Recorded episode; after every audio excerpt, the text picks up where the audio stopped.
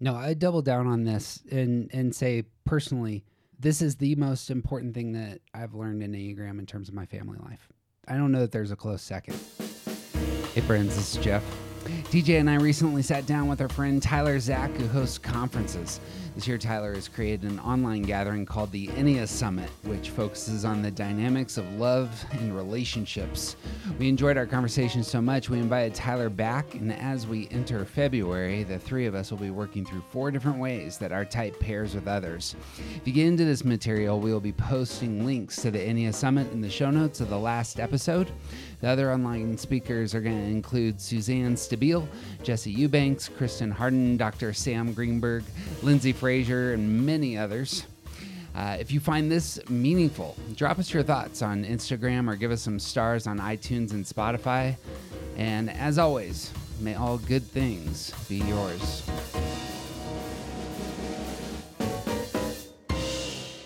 I'm Jeff Cook, And I'm TJ Wilson. and this is Around the Circle. I'm slowly.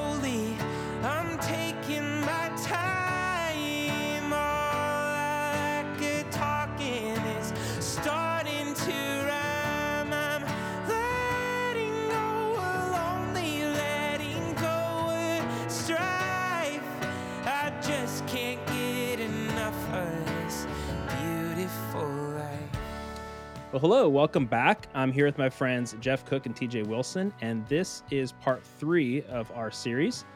Uh, you can go back and watch the first conversation, which is how Enneagram stances affect our connection with loved ones. The second conversation was how affect groups affect our con- our connections with loved ones, and then today we're going to be talking about how conflict styles affect our connections with loved ones.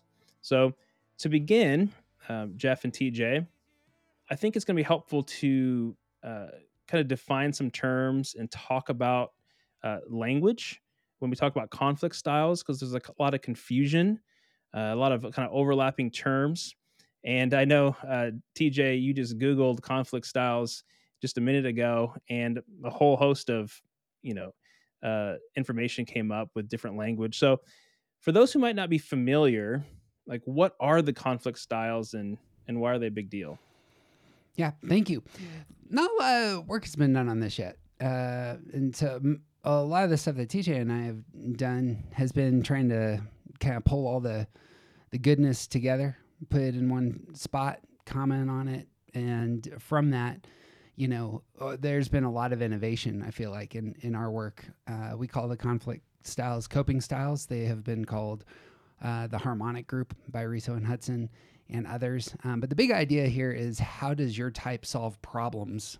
And lo and behold, the the numbers divide into three very clean sets that are really worth talking about here. There's a lot of overlap. There's a lot of similarities between the three sets, and that's kind of where we're going. yeah, there's uh, this idea of coping style is like Jeff said, like what? How do you get what you want when you can't get what you want? Like how do you have fights? How do you face obstacles when your primary motivation, when your primary way of doing things isn't working? And uh, like this is really great information to have for relationships because maybe I'm you know, speaking German and my wife is actually speaking Italian and we don't understand why we can't understand each other and lo and behold it's because we come to problems in a in very different ways. Yeah. So s- stance is is about how to get what you want. Like I'm in this sort of stance so I can assert myself and get people out of the way who are in my way and overcome obstacles to get what I want. But this conversation is important uh, because it's it's conflict solving, problem solving, and how, like as you said, TJ, how to get what you want when you can't get what you want. Does that sound about right?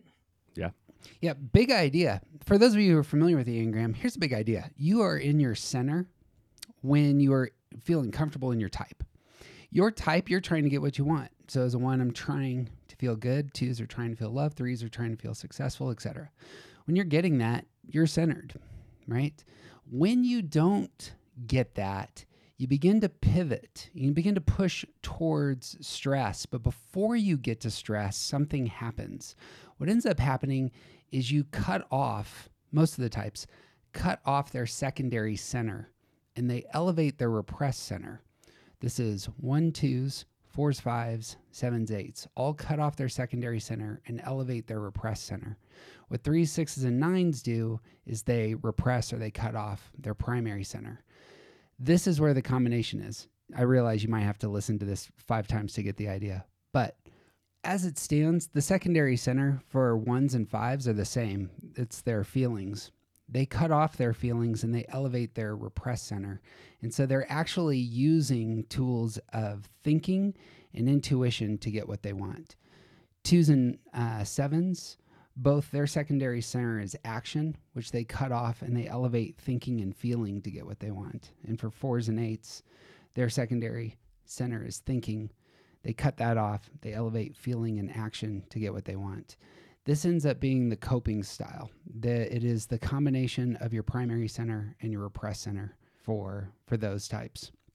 For three sixes and nines, what happens is nines who are body centered are going to repress even harder their intuitional center. For threes, they're going to repress even harder their feeling center. And for sixes, they're going to repress even harder their thinking center. That's going to push them into, again, elevating those other two centers to get what they want. And when you look at the combinations, then ones, threes, fives are, are all elevating action and thinking.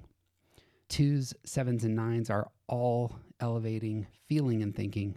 And four, sixes, and eights are all elevating feeling and action. It's really the repression of your secondary center that is is how we solve problems. It's all theoretical, but once once we put language to it, it's it's super interesting and clean. Yeah, if if you don't know much about the enneagram, and you come and you take a test and you, you reveal it reveals that you're a type three like me, and I'm in the feeling center. That might not make not make sense to me or make sense to my wife uh, because my feelings are repressed. Like uh, like you said, I use feelings to intuit what other people need and want me to be who they want me to be. Um, but in, in terms of like expressing my emotions and being in touch with my feelings, that's uh, that's I've got work to do because that's repressed. That's really really helpful. And I'm in the competency triad, so I even sub, sub, sub, I suppress my emotions even more in. Let's talk about competency triad. Uh, like what numbers are belong to the competency competency triad again, and uh, what do we need to know about that? Ones, threes, and fives solve problems with action and competency. So, ones want to earn wholeness. We're going to shut down our emotions. We're going to focus on what is right. We're going to think through what's right and we're going to act on it. And there it is in terms of we are thinking through something and acting on it. Threes are going to want to take hold of excellence. When they're not getting the excellence desired, they're going to shut down their emotions. They're going to focus on the goal. The goal is intellectual. What is the goal? Thinking through it. And then they're going to act in order to get it. And for fives, fives are going to withdraw in order to get wisdom. And that actually is an action. They're going to shut down their emotions, focus on what's the data, what's the insights, what can I take hold of here in order to feel you know, and to engage the, you know, the wisdom and insight that I want in the world. All of these, and this is the really important thing, all of these three types, in order to solve problems, they're not getting their primary motive. All of them, in order to solve problems, are cutting off feeling in order to get back to center and feel like they're getting their motive fulfilled. So another way of, of thinking about this, that these types, when they fight, when they come up against obstacles that are a little bit more difficult than they're used to, when when things are when it's a rough situation at work or at home or or something's going badly at school, these types want to take their emotions and set them aside for a few minutes and figure out the rights or or cleanest solution to the problem. If the dog is getting out of the yard, it's not about the dog, it's about how do we solve this problem. If like like all of the things that might come to these types and and give them obstacles they want to solve this by putting aside their emotions and getting to the best solution it's great how you can nuance this a little bit too uh, or to see, first of all to see the commonalities that okay with ones and fives we're going to act very similar in conflict. We're going to we're going to try to uh, get rid of emotions because it's not helping our purpose. Uh, but for ones i know some ones who have said that they really like structure in conflict. Yep. So they'll even it can come off a little strange to coworkers or other people who don't get what they're doing, but they'll come back and say, "Hey, here's the here's the structure or the outline or the flow for how we can attack this problem." Yep. And what they're doing is this there's a right way to do conflict. And for me as a 3, um I I have to confess that at time this wasn't un- uh, conscious at first, but I really want to look good in conflict. I want to look like I have my crap together. I don't want to blow a gasket. And maybe this is the self pres talking, but I, I don't want to look bad in conflict. Right. Uh, so there's a there's an even an image element to uh, to the threes coolness uh, in conflict. Uh, but and then for fives, yeah, I think like you said, it's the data. It's it, it's to bring any sort of emotion into it would just make this irrational. And we're trying to make things better. we're trying to work through this, and we can't have irrationality flying around here. We can we need to do this in a very rational way and be obje- be objective here. Yep. Yeah, let's stay there, but that's good. Um, anything more about the the competency triad? I think we're we're gonna pull a lot out as we start com- talking about the combinations. Ah. But, but yeah, the bi- the big idea of what's the data, what's the goal, Mhm. what is right, ends up materializing as primary, and so your feelings don't matter. What matters is the data. Your feelings don't matter. What matters is the goal. Your feelings don't matter. What matters is what's right. That's how we solve the problem at hand. It's good. Okay, let's talk about the positive outlook group. Bang. Positive outlook is going to, again, it's coming out of motive. When the two cannot earn the love that they desire, they're going to spin things positive in the relationships that they have and insert themselves. It's okay. No problem here. I'm here to help. And the I'm here to help is very is optimistic. This is a solution. So too, the 9. When the 9 cannot get the shalom desired, there's going to be a spinning of the problem at hand. It's like, look, everything's fine. We're all fine here. I don't know why we're all getting uptight. And just the positive outlook there is seeking to combat the feeling that things are out of control and chaotic. And so too the seven. The seven wants to take hold of joy. They're not experiencing the joy that they want. You're going to spin things positive. You know what? There's probably something fun over here. Notice this it's a problem solving. Their motive isn't being fulfilled. So I'm going to solve the problem by taking this optimistic posture and elevating, you know, something that that that has that glasses half full, you know, kind of outlook to it. There's the thing that's important here is there's no action. What there is is a dressing up. There's a spin taking place. Um, for sevens, it's a reframing, right? For, but it, in all of these cases, there there is something going on in the language of the two, seven, and nine in relationship and to themselves, where they're trying to to take on that positive outlook so that they can get back to center. It's it's almost as if these types are um, trying to skip the problem or ignore it. Yeah. Like that there's this intuitional sense of understanding ourselves and our place in the world and and we're all setting that aside. I identify with nines. We're all setting that understanding of like there really is something going on here that we need to solve. We're putting that aside and saying, nah, there's not a problem here. It's gonna be fine. It's gonna work itself out.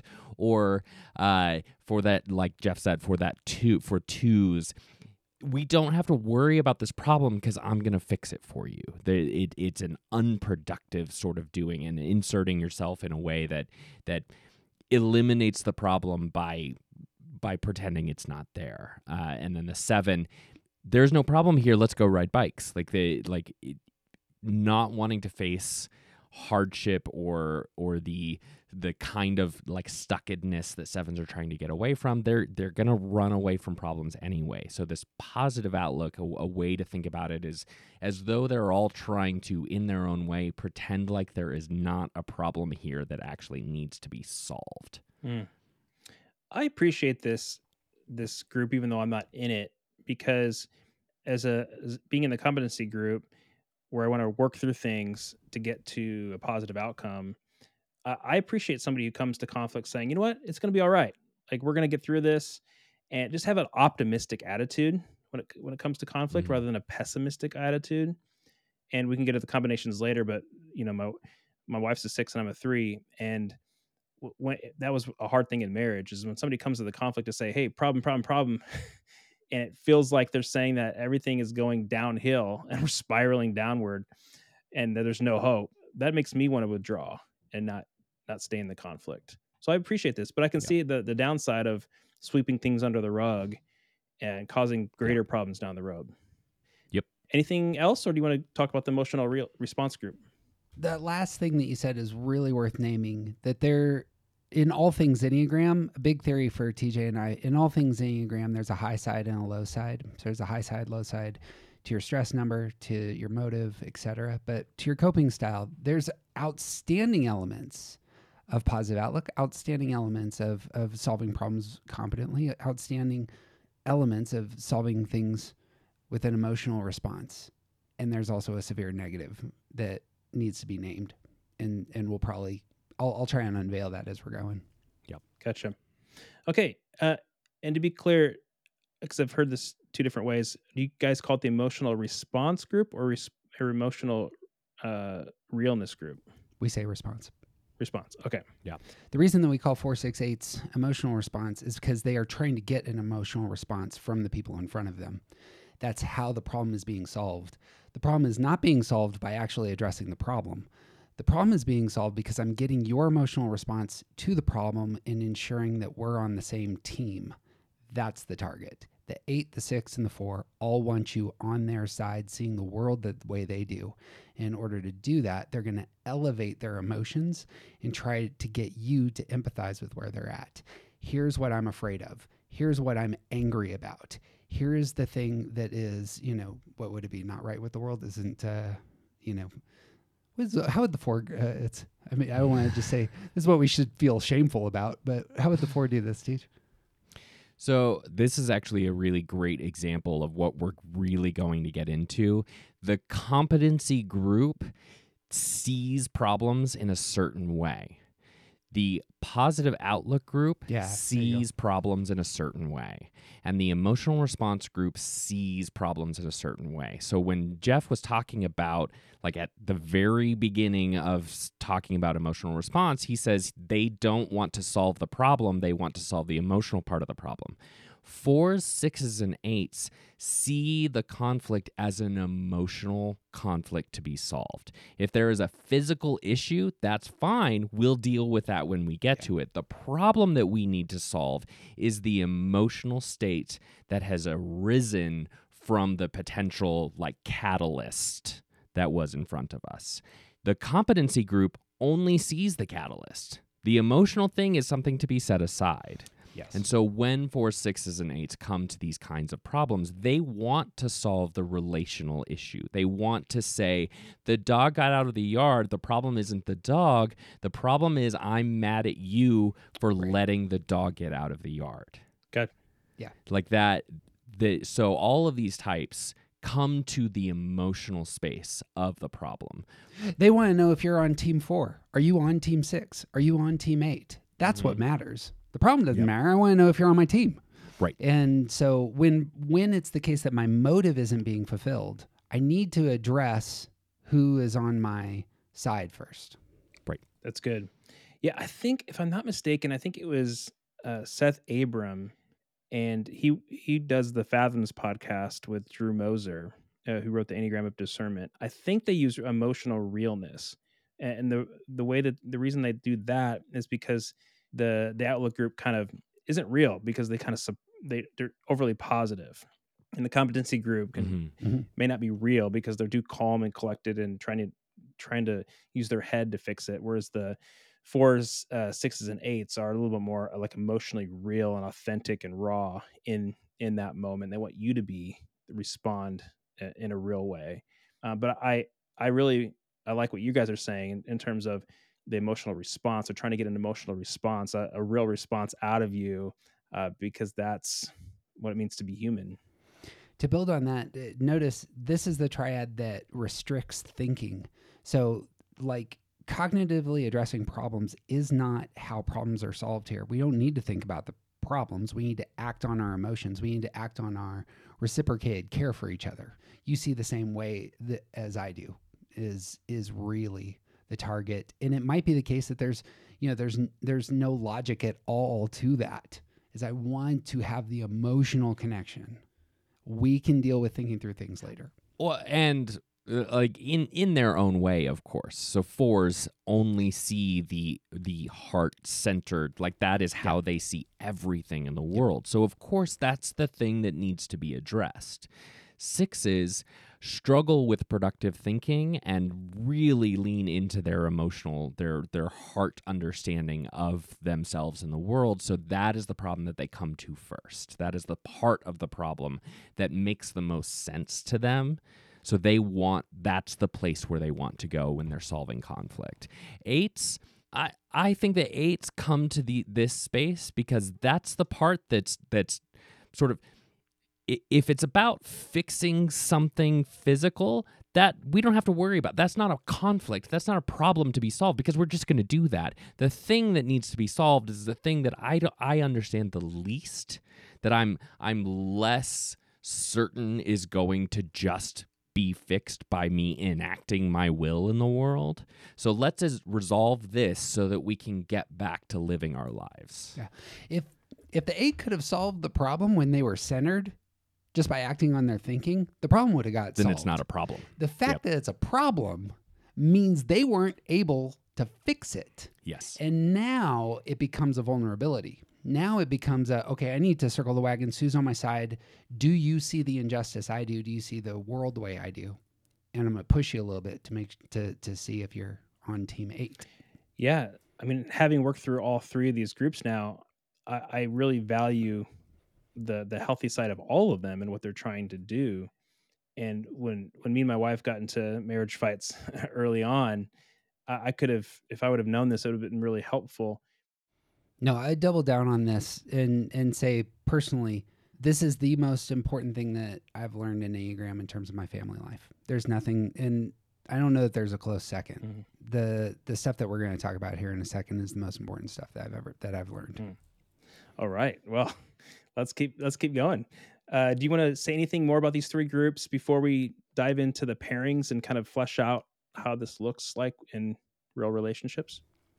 Image of restricting reason, restricting action, restricting feeling. If you can name that in yourself, if you can name that in your partner, if you can name that in your kid, it's going to be a a lot of the problem is going to at least have context for you to understand it. From the competency group, that's obviously how I'm coming to family problems is you need to understand this. But Say those three again, Jeff. your four six eights are restricting reason. Two seven nines are restricting action. One three fives are restricting feeling.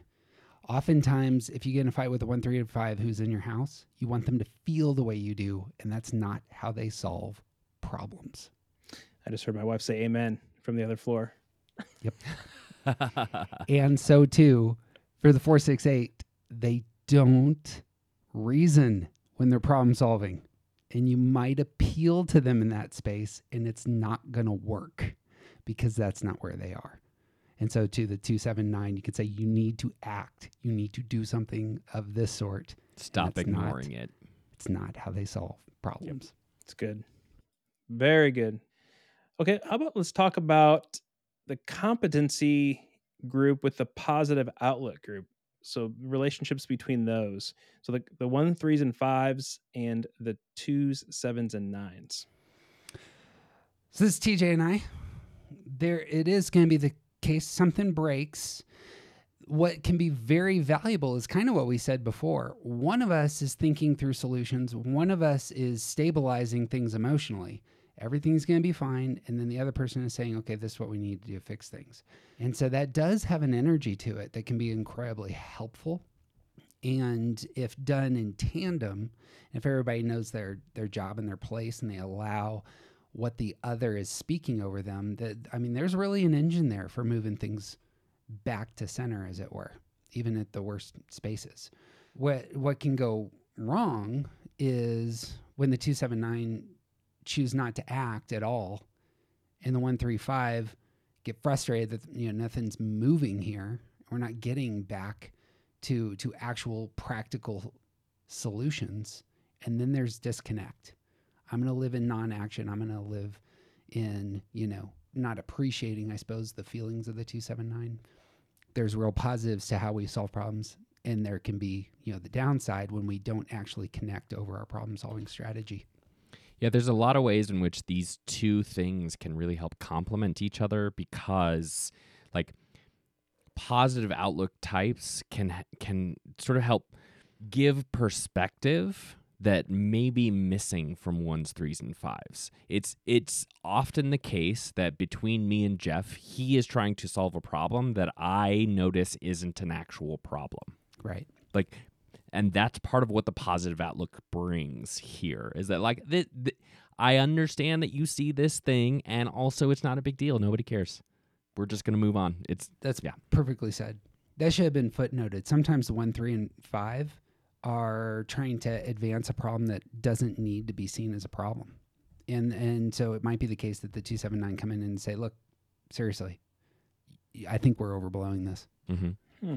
And the exact flip side of that is that we, th- two sevens and nines, often ignore problems that need to be addressed. And the one, three, and five come to this and say, What are you doing about this thing? Yep. And the two, seven, nine says, What thing? I can't see anything there. It doesn't look like anything to me. And the one, three, and five says, Yeah, we're, we're not playing that game. We need to fo- solve this. Let's do it. Yes.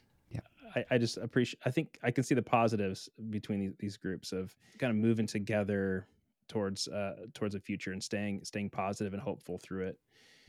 Um, but then I think a lot of a lot could be swept under the rug, or you might not get to the bottom of a problem if you're just kind of trying to avoid it or think logically about it. You're not going to get the heart stuff out that needs to get out in order to heal. a, a special note common wisdom is that that twos are the type that is most likely to to be involved in codependence uh, problematic codependence and and allowing so to picture the parent who ignores their child's drug addiction until it's too late. Like this kind of behavior this this is a great example of a positive outlook kind of mindset. And when these types are in when when positive outlook and competency are in conflict with each other you have this situation where a positive outlook is ignoring a very serious problem. The competency group sees this issue completely differently and wants to say why are you ignoring this problem? This is something that's really gonna gonna be an issue eventually. And or or this needs to be addressed right now. There's there's got to be some middle ground, but you have to start from understanding that the person across the table from you sees this in a very different way. The positive outlook group is n- often not conscious that that's what they're doing. They don't see this as a as an emotionless data driven problem that needs to be solved Yeah. twos see a a someone that they love with all of their being and they will do anything for and they want the best for that person but they may not see some of the issues that need to be addressed in that relationship because of their love and care for that person there's just a very different perspective Yeah, it's worth naming that we fall into these coping styles very fast Yes. and without thought.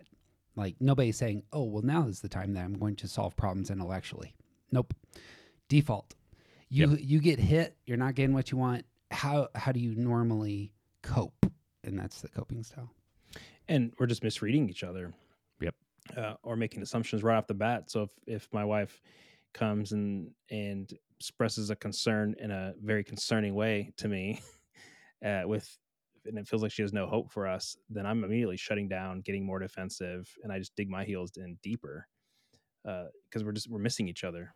mm-hmm. I want to talk about your pair. We should talk about your pairing next. There's one one thing I wanted to say because I thought this was really worthwhile in our last podcast is notice some of the very common romantic relationships. I want to make everything about romance in these these uh, interviews, but in in romantic couples, you can you can see a little bit more of the dynamic, the unfiltered problem solving that can take place, and this obviously ap- applies to children and coworkers and all the rest. But ones routinely match up with positive outlook And it should be named that that's very commonly the case because the positive outlook confronts and is a voice against their inner critic. So the 279 very much like just fantastic relationships for ones because of the positive framing that can often take place. It's also the case that sevens and fives are often in community together. It's often the case that that threes and nines can be, and twos and fives Hmm. can be. Uh, twos and fives in particular is real interesting here. One's you know a very uh, thinking dominant. One's very feeling dominant. There can be a real uh, complementary side to that relationship. Yeah. Okay. Well, yeah, I talked about me and my wife, so we can move to that pairing the competency and emotional response. So we got the one, threes, and fives, and the fours, sixes, and eights. Yeah. the goal in problem solving for the 468 is relational and the pro- and the goal in problem solving for the 135 is going to be action oriented so that relational action side is going to color this what needs to be noted however is this is that diametrically opposed you know feeling versus thinking going on. One set of this couple is really going to say the the the the emotions matter most. And the other side is going to say no the thinking matters most. And so this is kind of you know it's kind of a yin yang um, situation going on here. But if you can get on the same page then the relational action you know, can have a lot of power there's a real sense of like when these two are are looking at this at a similar problem it, it's almost that they're speaking past each other. Just literally just seeing the the the conflict whatever situation in in very different ways and and bringing a, a completely different intelligence center to the understanding of it. And and we all know what it's like to experience an emotional thing that is devoid of logic. We all know what it's like to to have a feeling that doesn't really make sense but is still present anyway.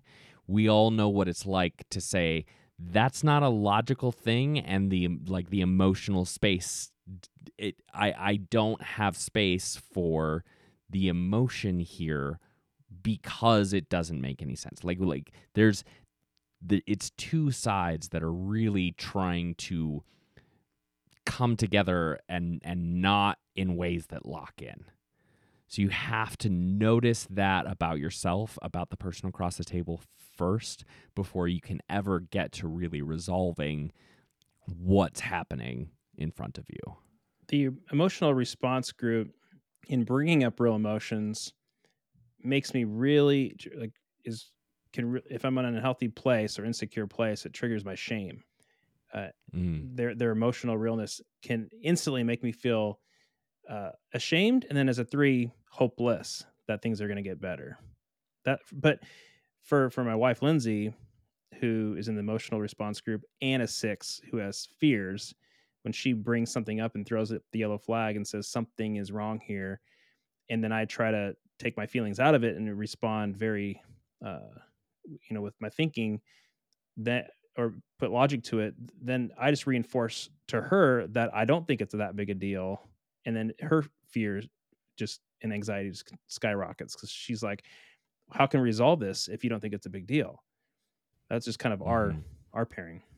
Yeah, there's a um, when four sixes and eights bring forward their emotional space into a, a conflict setting and it gets dismissed by the person across the table from them, now they know that that problem is not going to be solved. For the four, it means if I if I show myself to you and you dismiss my emotions, Yep. then you can't see me and I'm not really like we're not here together.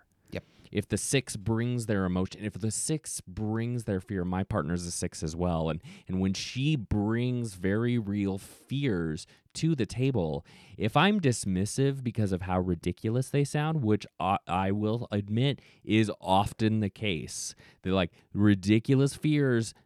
I I don't I don't take those well. I I'm better now than I used to be. but like when I am dismissive of her fears, then it shows her that she's not safe with me. It Yeah. it makes her feel it makes her feel dumb. It makes her feel ununderstood. It makes her feel like if this problem is not going to be addressed because he thinks it's stupid, then that like I'm unsafe now. And I don't know where we stand as far as the stability of our relationship because now he thinks I'm dumb. Uh, if an eight brings their emotional self to a space and someone dismisses it, then that eight puts up a wall against that person because you will not take advantage of my emotional vulnerability. If you're going to dismiss this, then I'm out. And so there's a, a real sense of like when we dismiss the emotional part that these types are bringing forward, it can do serious damage to the relationship that we have with that person.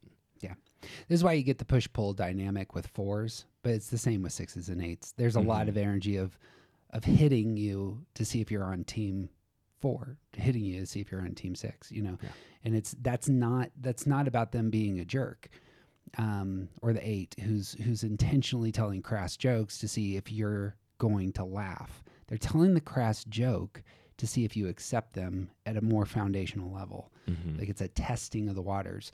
That likewise is how sixes are working. It's I'm I'm telling you my concerns about things in the future in part because you know I'm I'm aware of these future concerns, but but much more importantly is are you on team six? Are you are you um, acknowledging my concerns in a way that makes me feel as though you're loyal, and that's what's desired. And it's the same thing with Ooh, yeah, this is uh, four sixes and eights. The testing that they do, that's so helpful to know if you're in a relationship with with one of these three numbers to know exactly to know what they're doing, so that you can Yeah. reassure them, uh, and just to even say something something uh, as simple as this is a big deal. Yep. I mean that's a that's a huge Yep. statement. Or to the positive outlook group, like we're gonna be okay. uh, Yep. Just some sim- simple statements like that can really go a long ways uh, to disarming. I do think that you're. I think you're right in saying it. Probably the energy here probably needs to start with the one three five. If you're going to solve the problem, the first part of solving the problem is going to have to be you acknowledging how the four six eight is coming to you in these ways. You need to get them on board, and then you can move forward to solve the problem. Um, as I'm looking at this list again, romantic couple wise, these are not very common. Like the pairings just aren't there very often. So uh, obviously, you're in a relationship of this sort, Tyler, in terms of the three six. I know a five eight couple. I know some one eight couples, and it's not very. Everything else isn't very common. So Well, I think it's because there's um, more. and I bet you it's part of this. Yeah, it seems that there'd be more sparks in this combination. Uh, Yeah. like we talked about in the stance, the stances. Uh, there, there's some couples that might be a little more flat, but this is definitely one- where the sparks will come in of one's aggressively saying, "Okay, this is how we're going to deal. Here's the here's the process. Here's Yeah. how we're," and then you know the emotional realness are they're flaring up, and there's just going to be a lot of energy uh, there. Mm-hmm. Yeah. Well, do you you guys uh, want to move on to the the last uh, pairing, uh, the positive Yeah. outlook and emotional Yeah, great. response? So we got the positive two sevens and nines with the emotional response, the fours, uh, sixes, and eights. So again, the four sixes and eights fail to think, two sevens, nines fail to act. It's really that this will be a more, much more common uh, romantically, I think, there because in part, you know, action itself isn't necessarily primary here. Um, what is primary is getting on the same emotional page. And so I, I think TJ was kind of saying this cleanly in terms of sixes and nines. You know, there's the positive outlook that actually complements and perhaps provides a lot of balm for the sixes concerns. You know, I see twos and eights coming together. You know, the the eight who is fighting the world and the two's here to help you. You know, and and so I mean that's just going to naturally go to together. But there's there's also the negative. We don't actually move out of this place one of us is positive, one of us is emotional, and we're not actually addressing some things that might be of actually legitimate, you know, need of correction. Yeah, this is uh, like I said. This is this is my me and my partner, uh, a nine and a six, and and we have been together for like seventeen years. That's not true. It's maybe fourteen, and we have never had a significant fight because of this. Because I want to ignore problems, and she does not want to lose her safety in in the space of conflict. So like when we do have things that we need to, to argue about to disagree on it usually starts with an almost fight and then we go our separate ways and we come back to it and we address the thing in hand. And four two sevens and nines like we always come to problems wanting to see the way out. We always come to problems wanting to see what's on the other side of the problem. That's part of what positive outlook is is we'll get to the other side of this. And fours sixes and eights want to address the emotionality of the problem. And if that's all we have to do then we can do that and fix the fence and know that we're going to be on the other side of this the real problems come in here when any of these types are really sort of in their in the negative the unhealthy parts of their problems where where twos sevens and nines might be unwilling to acknowledge and address the emotional issues being brought to the table mm. because of that positive outlook because they don't know how to face their own inner issues because they don't know how to engage emotionally with the person who's bringing up these problems. That can be a real hindrance to to twos, sevens, and nines helping like being part of the solution in conflict, in relational conflict. When fours, sixes, and eights cannot move out of their own negative emotional space, that can also be a real issue when they can't see the other side, the sort of uh, non-subjective, the objective side of what is coming bring coming to the table. When they can't see their own irrationality being brought to the table, that can also be a huge problem for these pairings to address issues because if one side says there is no light at the end of the tunnel and the other side can only see the light at the end of the tunnel. There's uh, basically you're looking at like they're standing on two opposite sides of the tunnel and refusing to see each other. So noticing this coming together i think it's a little easier for this pairing than other pairings but but that's still something that can be a real hindrance to to growth and relational excellence.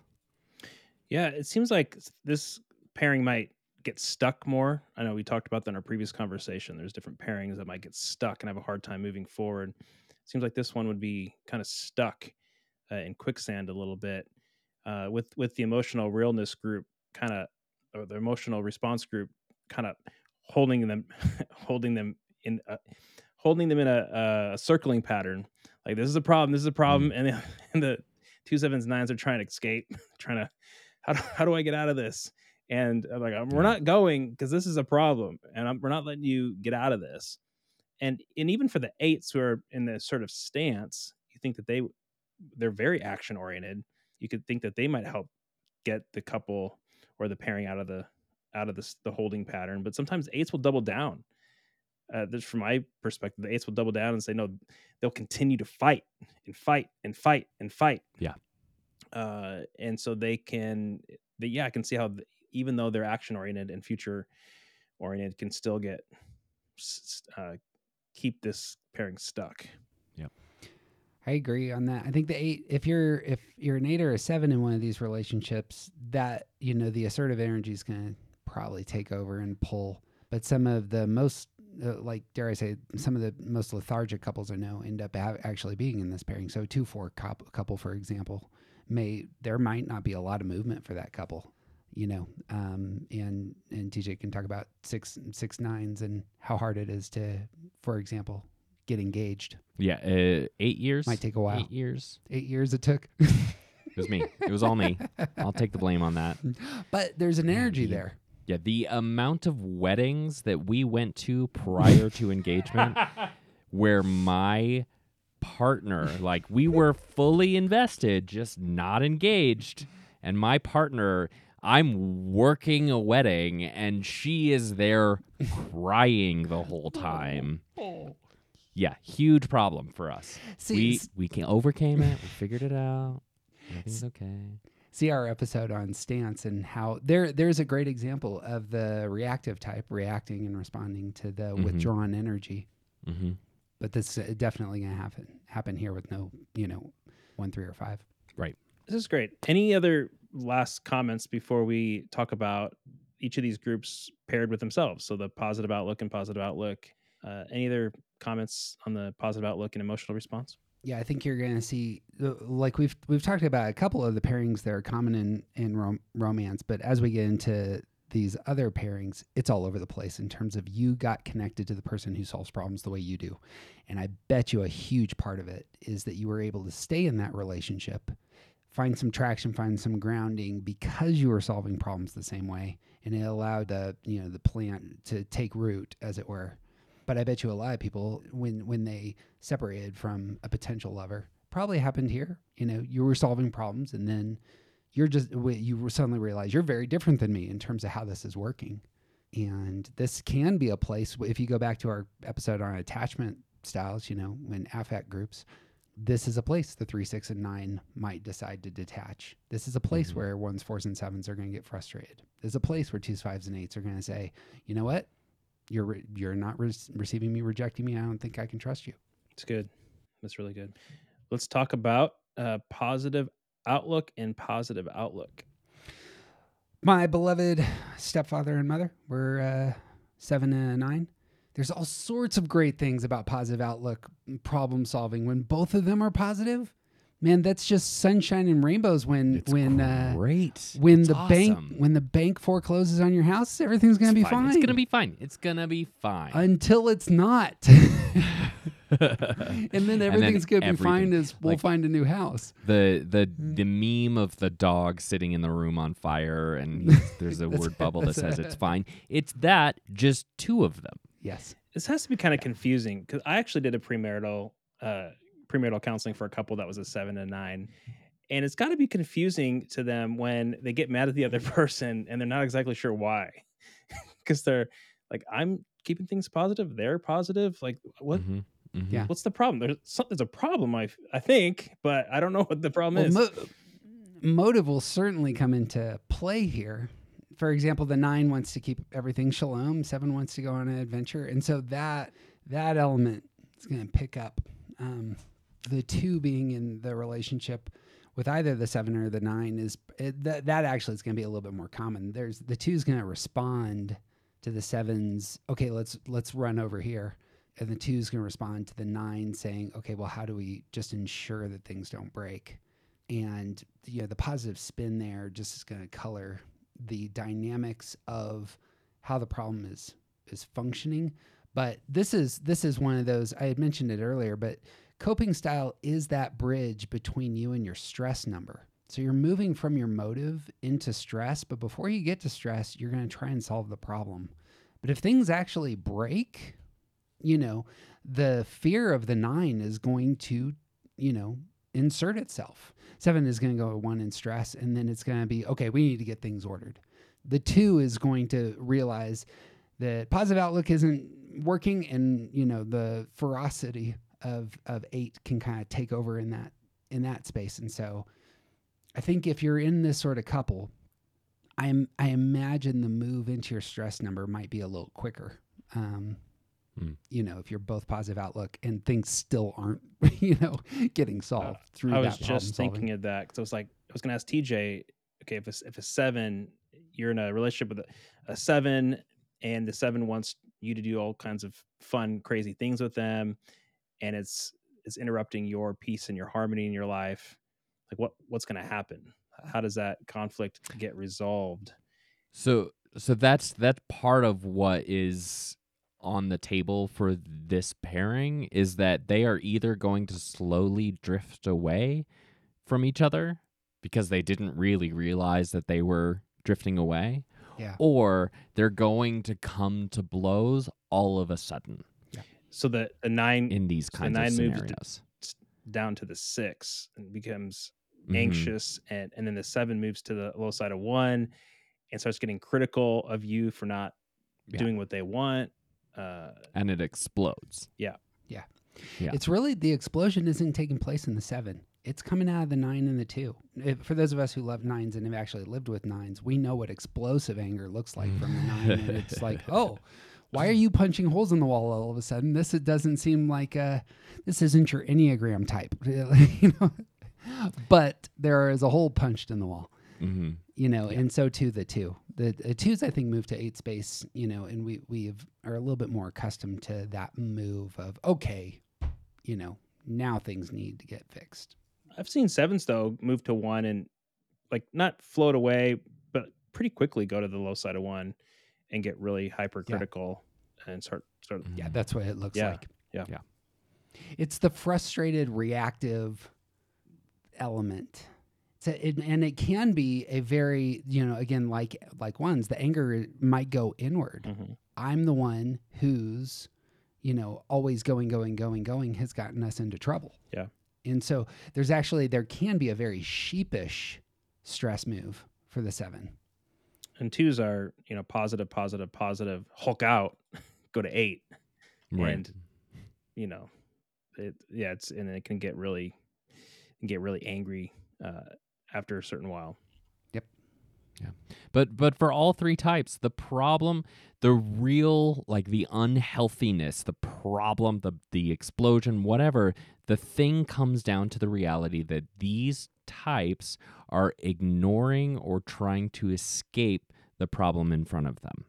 They're trying to not address it with their body and their intuition. They're trying to ha- be happy and maintain a, a, a positive look of the future. well put Like that that is the preference and when that like you you can't ignore problems forever. Like we said when we talked about uh, competency and like with me and Jeff, sometimes you can ignore problems and they'll go away on their own. But there are some things that these this uh, the pairing of these two types will ignore until it becomes a dam that's breaking, and it's gonna wash everything away. That's well put, TJ. That's I I love the exclamation point that you put put on that. Um, you guys want to talk about competency group and competency group?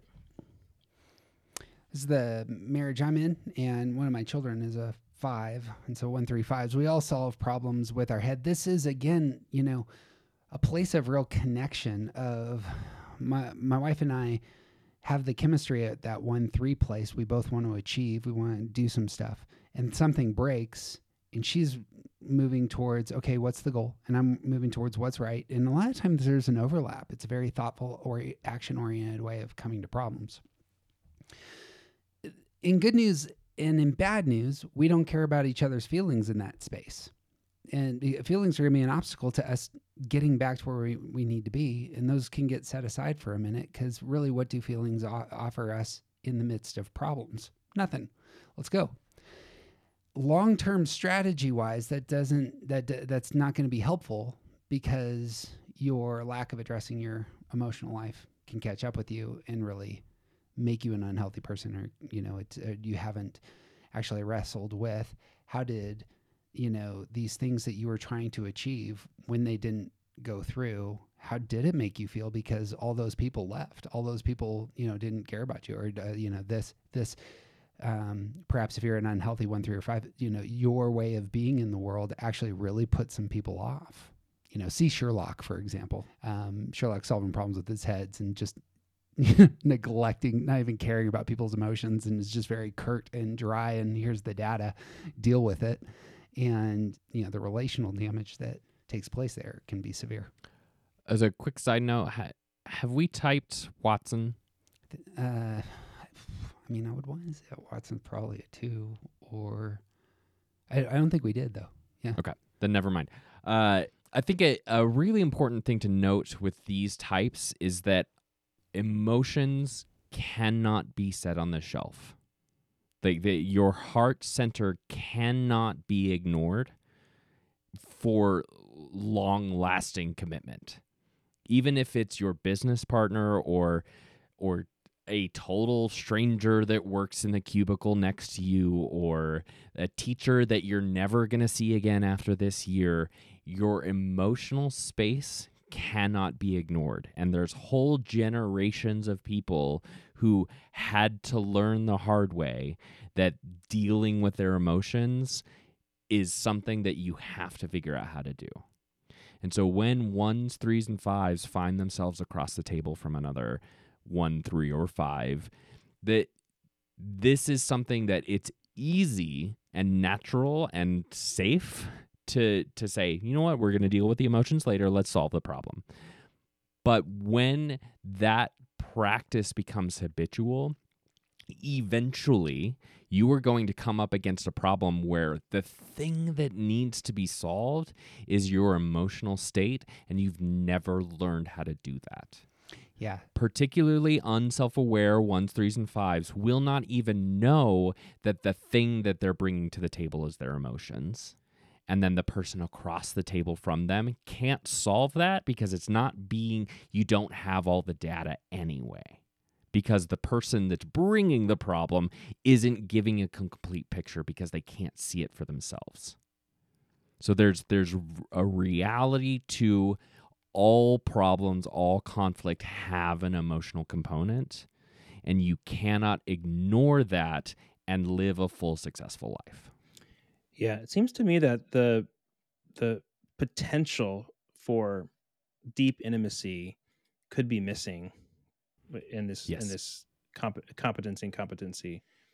Because even I, me and my wife joke about joke about this, where she when she makes fun of me, or she's sarcastic, or she gets angry, I'll be like, I'll be like, uh, like that's kind of sexy, honey, you know, because there's there's juice there, and even if it's anger or some other emotion, there's there's some some sort of juice there.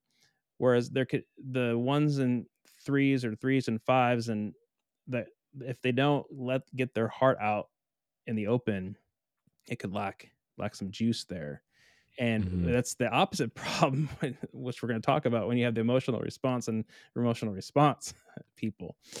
Yeah. Uh, but so I think that's It- the thing that I'm I'm thinking about is uh, not um, everything could be going well. You could be doing conflict well. You could be be a great great team, but continuing to press forward so that there there can be that realization of or that pot- reaching that potential for great intimacy in the relationship. yeah, it might it might come in different spaces than you know either in problem solving or even at their centers. Um, some some stuff might really get awakened for fives when they're at the high side of their stress number. For example, the the sevenness may come out and it may have you know more a different kind of element that all of a sudden is thrust forward. Um, you know, I could see that for the the one going into security at seven. Likewise, you know, may get beyond their rigidness, as it were, their like their moral their mores, and push into something that's more explorative. And then uh, you know threes may have something at six in six space, but I do think you're right. I mean, I, just because I'm in this sort of relationship, I, th- I think that this is tr- like I, I I suppose I hear of other people's romantic relationships and and their kicks, and I'm just like, really, that's where where you go. I've, I'm I'm fair I'm fairly surface level, and has been said on our podcast numerous times. I just don't talk about romance or sex very often. It's just that's not the thing that that energizes me in those ways. It's not that's that's my presence in the world really is not defined by my sex life. Whereas I understand a lot of people like that actually is where their mental and physical lives go. I'm gonna accomplish some stuff. I'm gonna build some stuff, and I'm gonna just get juiced on that front. And lo and behold, the three is amazing on these fronts, and our connectedness takes place there. And it and there there is a, a physical, emotional, sexual uh, dynamic that does color, you know, some of the energy that goes, you know, in those spaces. So And and even backing up and looking at the difference between uh, a romantic partner a romantic partnering of these of this type and a non-romantic partnering of Yep. this type. The romantic pair has an automatic sort of leg up into the emotional space because you have like being in a partnership like that, you have to deal with emotions sometimes, whether you want to or not, because you have them and you express them. There's a lot of partners like this that are non romantic. So, like, thinking a little bit more siblings or uh, business partners, or like I said, like the, the person in the cubicle next to you. There's still a level of emotionality here that is easy to ignore that you won't have real relationship if you do ignore it. Yeah. That that means like if you are not addressing the emotional part of these kinds of conflicts, then you're just automatons working next to each other on an assembly line. What my in my experience, what ends up happening is the three and the five they actually do get into their emotions Mhm. when they're secure. Yeah. and that would make sense. It would be three going to six, the five is going to eight. There, there is uh, now. Now that I have my motive fulfilled, now that I'm feeling good, now I can talk about my inner life. And of course, for Right. the one, they will get to emotions very quick when they're stressed out Right. and it's going to be in that space of of self understanding and bringing forth all of the this is how I feel will come out for the one in that space. So good. Uh, any more thoughts, or should we move on to the emotional real response and emotional response? Four six eights emotional response again. You're going to see a lot of pairings here, especially Mhm. four six and six eight. I know a ton of six eight couples. Yep. They know how to fight, and there's going to be a, or hopefully they know how to fight. They at least do fight, and then they're going to learn how to fight, maybe. um, as it goes. But but it's are you on my team? Are you on my team? Are you on my team? Are you on my team? Yes, let's. And that is just how the dynamic, the very opposite to the one three five. Correct. oh yeah. Yeah. And It- there it- you go. Yeah, it's the opposite side of the existential coin. It's it's the scene in Ratatouille, uh, like where where Remy is going through the vent, and the two lovers, French lovers, have pistols, and like the guy says, "You don't have the guts," and she shoots the gun, and and they both look, and they're like, and then they start kissing. You know? Oh Yeah. my!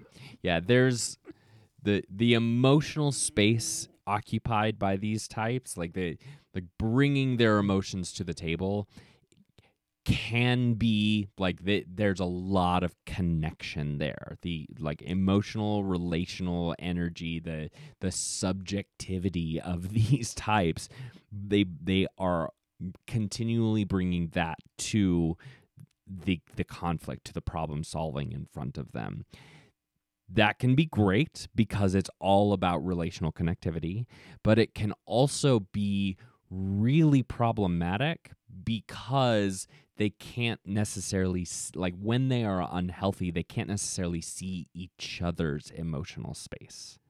And they can't see like especially if it's a if different types. So like if it's an 8 and an 8, it's going to be its own own kind of dynamic, but if it's an 8 and a 6, they might be shooting past each other because they're talking about different parts of their emotionality. Mm, A four and an eight are talking about very different parts of their emotionality. Yep. This is one of the reasons that four, eight, eight couples have so much problems because until they figure out what they can connect on, they're both bringing entirely emotional space to the table and they don't know how to talk to each other. Yeah. Gonna value highly authenticity, and that's probably Yep. gonna be their magnet. Yep. I have a confession to make. Um, I've watched the first couple seasons of Love Is Blind, uh, and it is, I don't really go for reality shows that much. I definitely do not like The Bachelor. There, I just, it, you know, there's a lot of reasons why I don't watch those shows, but the Love Is Blind concept was really interesting to me because you didn't, you got engaged to the other person without seeing them. Kind of like The Voice Mhm. where you pick somebody based on their voice, not how they look. This this this Yeah. concept is really int- intriguing to me because you would basically you would get engaged and propose just through having heart to heart conversations behind a wall for a couple weeks. Right. And so it's really so it's like, oh, this is a really interesting experiment here. But then, you know, because I don't watch reality shows, uh, I found it knowing the Enneagram, I found it really, really intriguing to see these combinations at play here. Mhm. And one of them was a four and an eight uh, combination, and they would fight and fight. And to Jeff, to your point, then then all of a sudden they'd be making out. it's like, and the- the four the four would be doing the pushing in the the push pull thing, like just being Mhm. animated and then push pull and then the eight does doesn't know what they're doing it is like what what is going on i but then they kind of like the chaos and, and the intensity of the unpredictable it's the not the- intensity. yeah. they're not pre- the four wasn't predictable and they're all over the place and the eight kind of like that and the eight's loyal so the, the eight's not going anywhere it's not getting depressed and passive aggressive and leaving the eight's fighting for the relationship so there's just lots of fighting fighting passion and making up and it, it was a really Yeah. it was really fun to see kind of these combinations uh, play out and then the tv loves it the tv loves these emotional response and emotional response couples because it makes for good tv Mhm. but yeah Yeah, the one threes and fives not very commonly put on uh, reality TV shows. Like they, they Yes. So i was saying there's That there- there's lots of juice is what i'm saying Yeah, lots yep, of right? juice Yep. Lots of juice. Lots of juice.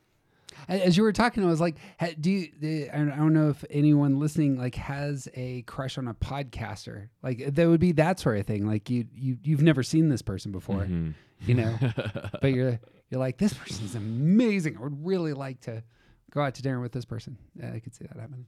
Anyway, I have a crush on a podcaster, but it's myself, so it Yeah, doesn't really what count.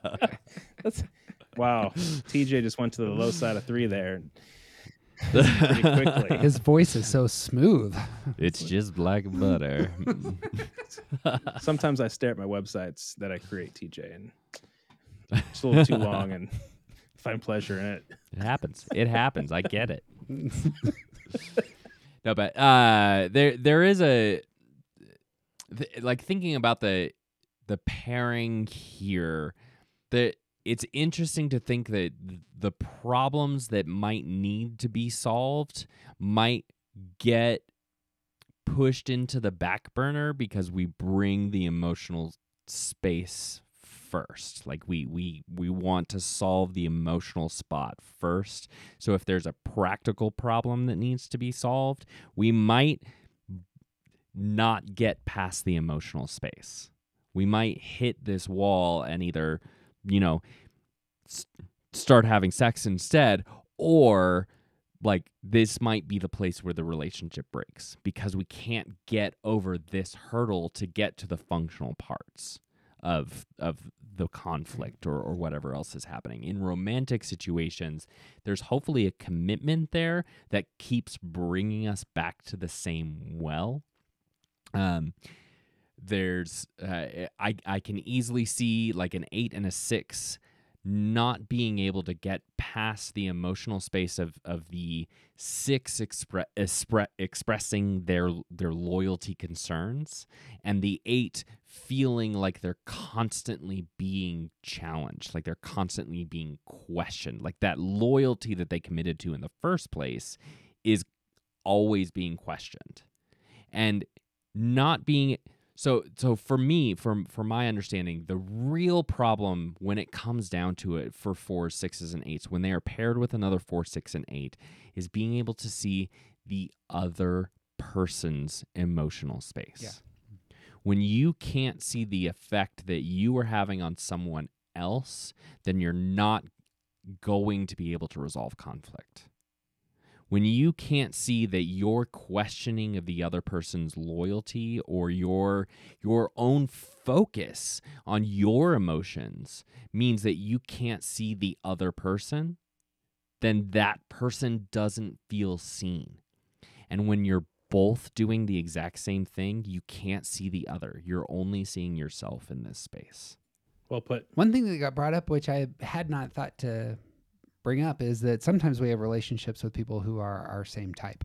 Mhm. and in romance it doesn't happen that often but i, th- I think as you were t- speaking I, I do i have seen eight eight and eight especially when you're young you can you, you might connect with somebody that's your same same type but that eight eight dynamic i do know Mhm. a, a, a handful of one one couples um I think ones are maybe the most likely to come together on these fronts.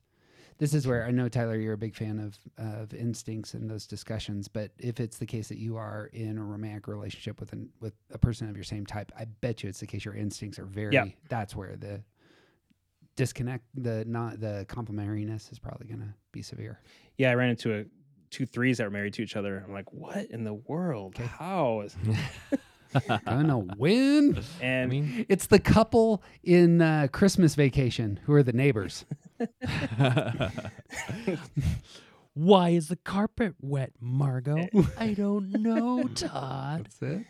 I the the with the three couple, the one of them I think is a self pres three with a four wing with more of a four wing at play right now, and Yeah. the other one was more of a Mm. sexual three with a more of a two wing. So yeah, there's that is that's an interesting point, Jeff. uh, That that yeah, we can marry our same type, or be a, have a best friend that's a that's the same type. Uh, I love getting around threes that love encouragement, and we can just encourage each other back and forth all day. Right. It's like I, I have time for this. Yeah. I'm I don't need to go anywhere. You get a trophy. No, you get a trophy. Yes. No, you get the Yes. trophy. It's the the the the thank you note for the thank you note that you sent me. like it it you know all all of these things have a potential to become an infinity mirror. Yeah. But um the yeah there's there can be some some energy derived from feeling from being apar- across the table from your same type. Well, again, this is where all these these this four part conversation, like I keep saying, it's it's uh, like a 3D. Uh, and last night I was thinking, well, it's kind of is it 9D or is it what? How many dimensions is this? I don't know. Uh, but uh, the emotional response group can at least each other they'll they'll know that they care, like they they care enough Mhm. to express themselves, and they can find common ground. But then, as you know, the type, then you can understand wh- how they're going to miss each other, where the potential conflicts might might arise. So just again helpful to keep staying on the journey and keep learning all the different layers. Yep. And and even in the midst of us all having conflict our stance still plays a role uh, are we withdrawn in our in our positive outlook are we withdrawn in our emotional response are we withdrawn in our competency like like i know the answer but i'm not going to put it forward until i i'm asked about it that might be the case with fives Yeah. um and and our like reactive uh, uh, the independent stance like they, these all play a role in how we solve our problems. Our own personal motivation plays a role in how we solve these problems. Nines want peace and and harm, harmony. We want to avoid conflict. So this is part of why we say that that there is no problems because we don't want to face the hardness of dealing with this conflict. Um, the our own primary intelligence center plays a role. Like all of this is the the map informs all of the rest of the map. So so becoming more and more aware, uh, be, just being aware that you are the type of person who pretends like the problem doesn't exist. That's a huge step in the direction of of learning how to be better in relationship with other people, etc. Jeff, any if we start wrapping up here, my goal is to try to make this shorter than the previous conversation as a three. I'm like my goal is to try to make it a little bit shorter. I had said early on that this is the most important thing that I've learned in Enneagram, and that's because in my family, there's three of us who our coping style is the same. We all are um, competency, and so when problem emerges, three of us have a language that we speak. It's just it's very quick, like, and even if it's the case that the you know the data is being elevated, the goal is being elevated, we're still solving that problem on the same wavelength and I want to say it's a it's almost a language that we speak. And then the fourth member of our family has a problem, and all of us end up speaking a very different language, and that can feel ostracizing when somebody isn't engaging problems the way that you do.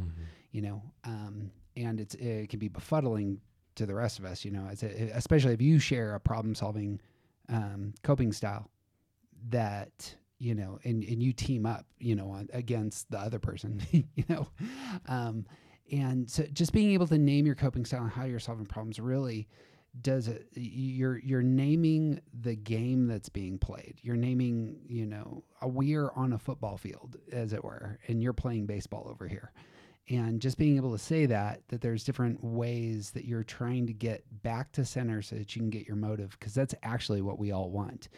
We don't want to be problem solving. We want to be in that space where we're centered where we're able to get the thing that we want most. That's what enneagram's all about is your motive there. And you know being able to to engage people at that wavelength can be incredibly helpful because if you don't obviously things are going to break because you're already in problem solving mode and it it cannot be said enough. This that doing self work is great good like this this is the best thing that you can do to improve any relationship that you have. And so it's good that that you want to work on this thing. If the person across the table from you if your spouse if your co- cubicle partner your child uh, the, like whatever else if, they're not in a space where they are interested are aware of their own enneagram type you are not allowed to type them. Number one rule of enneagram typing is that you are not allowed to type other people. You but if you can want to break the rule this is a fantastic way to do it. Just name how they problem solve. You can totally just name it. Yeah. So if you are trying to resolve, like if you're trying to come to spaces where you have continual conflict with the same person and they don't know your type or they don't know their type, then maybe introduce the Enneagram to them. They we have a podcast called Start Here that is all about learning your type and why this is valuable. Better Uh, way. there's what? it's a better way than me than my never mind i'm sad i'm in a weird mood today totally fine. Uh, the, there's no problem here.